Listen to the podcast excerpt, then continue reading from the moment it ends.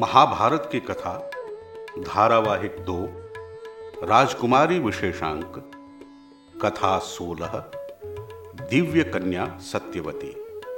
संदर्भ वैशंपायन जी ने जनमेजय को इक्ष्वाकु वंश के राजा महाभिष की कथा सुनाई, जो पूर्ववंश के राजा प्रतीप के पुत्र शांतनु बने। किस प्रकार शांतनु का विवाह सत्यवती से हुआ और उसके बाद सत्यवती का जीवन किस प्रकार का रहा, इस कथा में वर्णित है। शांतनु के पुत्र देवव्रत भीष्म की प्रतिज्ञा भी इसी कथा का अंश है, जिन्हें मुनि वशिष्ठ के शाप के कारण मनुष्य योनि में जन्म लेना पड़ा और शाप के कारण अनेक कष्ट भोगने पड़े। दिव्य कन्या सत्यवती। प्राचीन काल की बात है।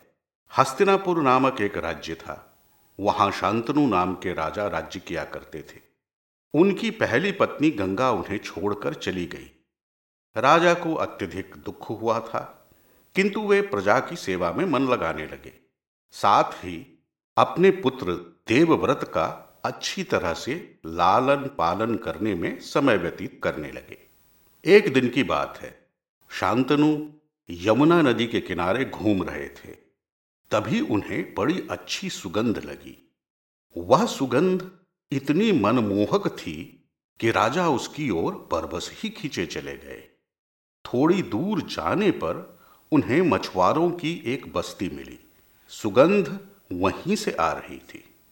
वे और आगे बढ़े तो उनके आश्चर्य का ठिकाना न रहा। असल में वह सुगंध एक बहुत ही सुंदर स्त्री से आ रही थी। शांतनु उसके पास गए और पूछा, तुम कौन हो सुंदरी? उस स्त्री ने उत्तर दिया, मैं मछुआरे की बेटी हूं। राजा सोच में पड़ गए। मछुआरे की बेटी के शरीर से इतनी सुंदर सुगंध, अवश्य कोई न कोई रहस्य है। यह मछुआरे की बेटी नहीं हो सकती। वैसे भी सत्यवती की सुंदरता पर वे मर मिटे थे। सोचने लगे, यदि यह उनकी पत्नी बन जाए तो कितना अच्छा हो। यह सोचकर राजा ने पूछा, क्या तुम अपने पिता से मुझे मिलवा सकती हो? जी अवश्य, आइए, यहीं बगल में ही हमारी झोपड़ी है। यह कहकर सत्यवती राजा को अपनी झोपड़ी के पास ले गई।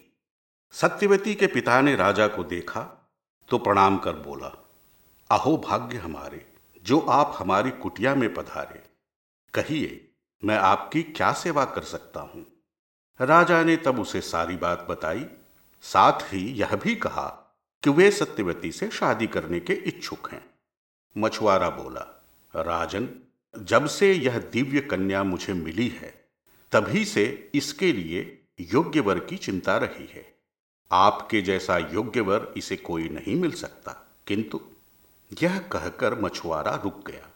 तो राजा ने चिंतित होकर पूछा, किंतु क्या? मेरी एक शर्त है, मछुआरे ने दबे स्वर से कहा। शर्त?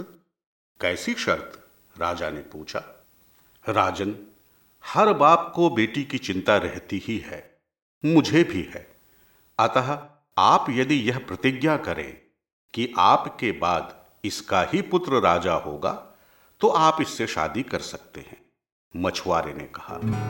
राजा चिंतित हो गए।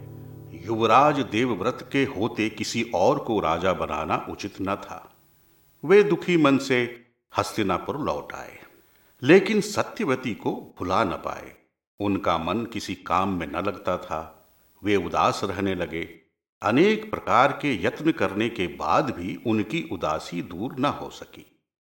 एक दिन देवव्रत ने उनसे कहा, पिताजी, क्या बात है? आप गुमसुम और दुखी रहते हैं। आप अपने दुख का कारण मुझे बताएं, मैं उसे दूर करने का प्रयास करूंगा। राजा को अपने बेटे से अपनी शादी की बात करने में संकोच हो रहा था।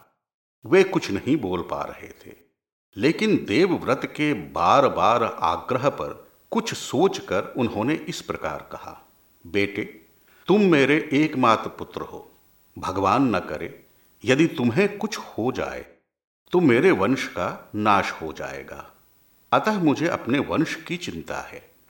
देवव्रत प्रौढ़ और बुद्धिमान थे। वे समझ गए कि मामला क्या है।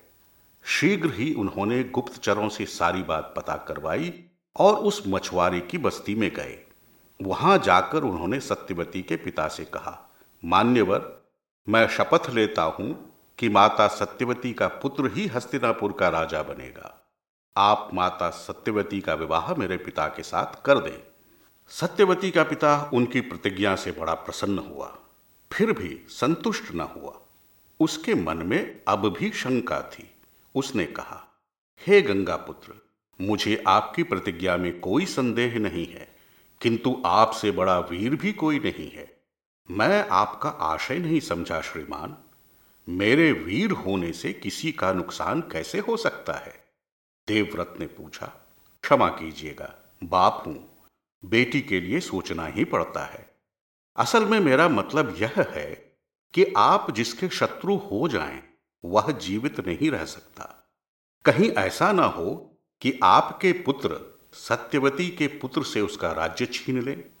सत्यवती के पिता ने बड़े ही शिष्ट होकर बड़ी बात कह दी। देवव्रत उनका आशय समझ गए और बोले, ठीक है, यदि आपको ऐसा लगता है तो आज मैं एक और प्रतिज्ञा करता हूं कि मैं आजीवन ब्रह्मचारी रहूंगा। देवव्रत के ऐसा कहते ही आकाश से फूल बरसने लगे, हवा तीव्र गति से बहने लगी। तीनों लोकों में उनकी प्रतिज्ञा की गूंज सुनाई दी। उनकी इस कठिन प्रतिज्ञा के कारण ही उनका नाम भीष्म पड़ा। ऐसी कठिन प्रतिज्ञा जो आज भी भीष्म प्रतिज्ञा कही जाती है। सत्यवती और उसके पिता देवव्रत के इस बलिदान से दंग रह गए। हस्तिनापुर की प्रजा ने यह सुनकर दांतों तले उंगली दबा ली। देवताओं ने धन्य हो धन्य हो कहकर देवव्रत की प्रतिज्ञा का स्वागत किया। शांतनु ने यह समाचार सुना तो देवव्रत को गले लगाकर बोले, पुत्र, तुम्हारा यह त्याग युगों युगों तक याद रखा जाएगा। फिर उन्होंने देवव्रत को एक वरदान भी दिया कि वे जब तक जीना चाहें उन्हें मृत्यु छू नहीं सकती। उसके बाद शांतनु का विवाह सत्यवती से हुआ। समय के साथ सत्यवती के दो पुत्र हुए, चित्रांगद और विचित्रवीर्य। चित्रांगद बड़े थे, विचित्रवीर्य छोटे। दोनों ही बालक बड़े होशियार और बहादुर थे।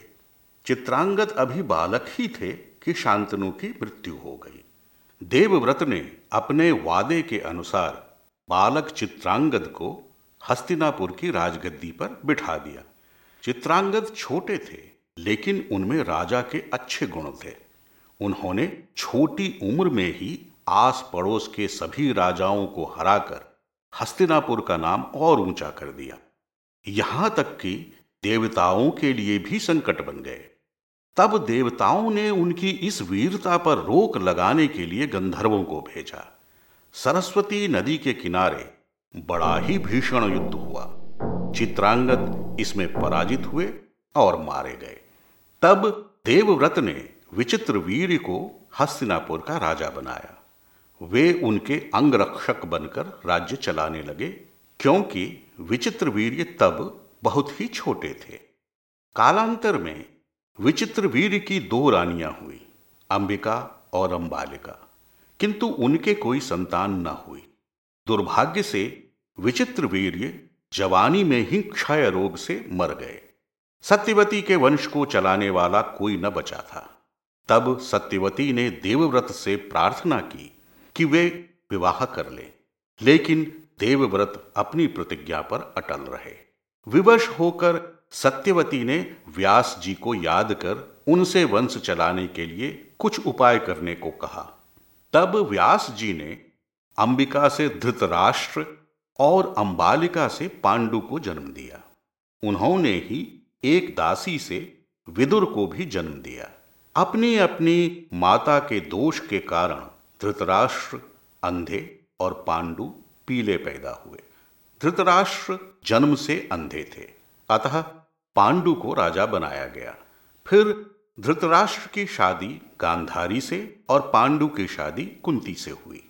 सत्यवती का वंश चलने लगा। एक दिन की बात है, पांडु शिकार खेलने गए। गलती से उनका तीर एक ऋषि को जा लगा। ऋषि ने क्रोधित होकर उन्हें शाप दे दिया। उसी शाप के कारण पांडु की मृत्यु हो गई। सत्यवती को इस घटना से बहुत दुख हुआ। वह अंबिका और अंबालिका के साथ जंगल में जाकर तपस्या करने लगी। तपस्या पूरी होने पर उन सभी ने अपने देह का त्याग कर दिया।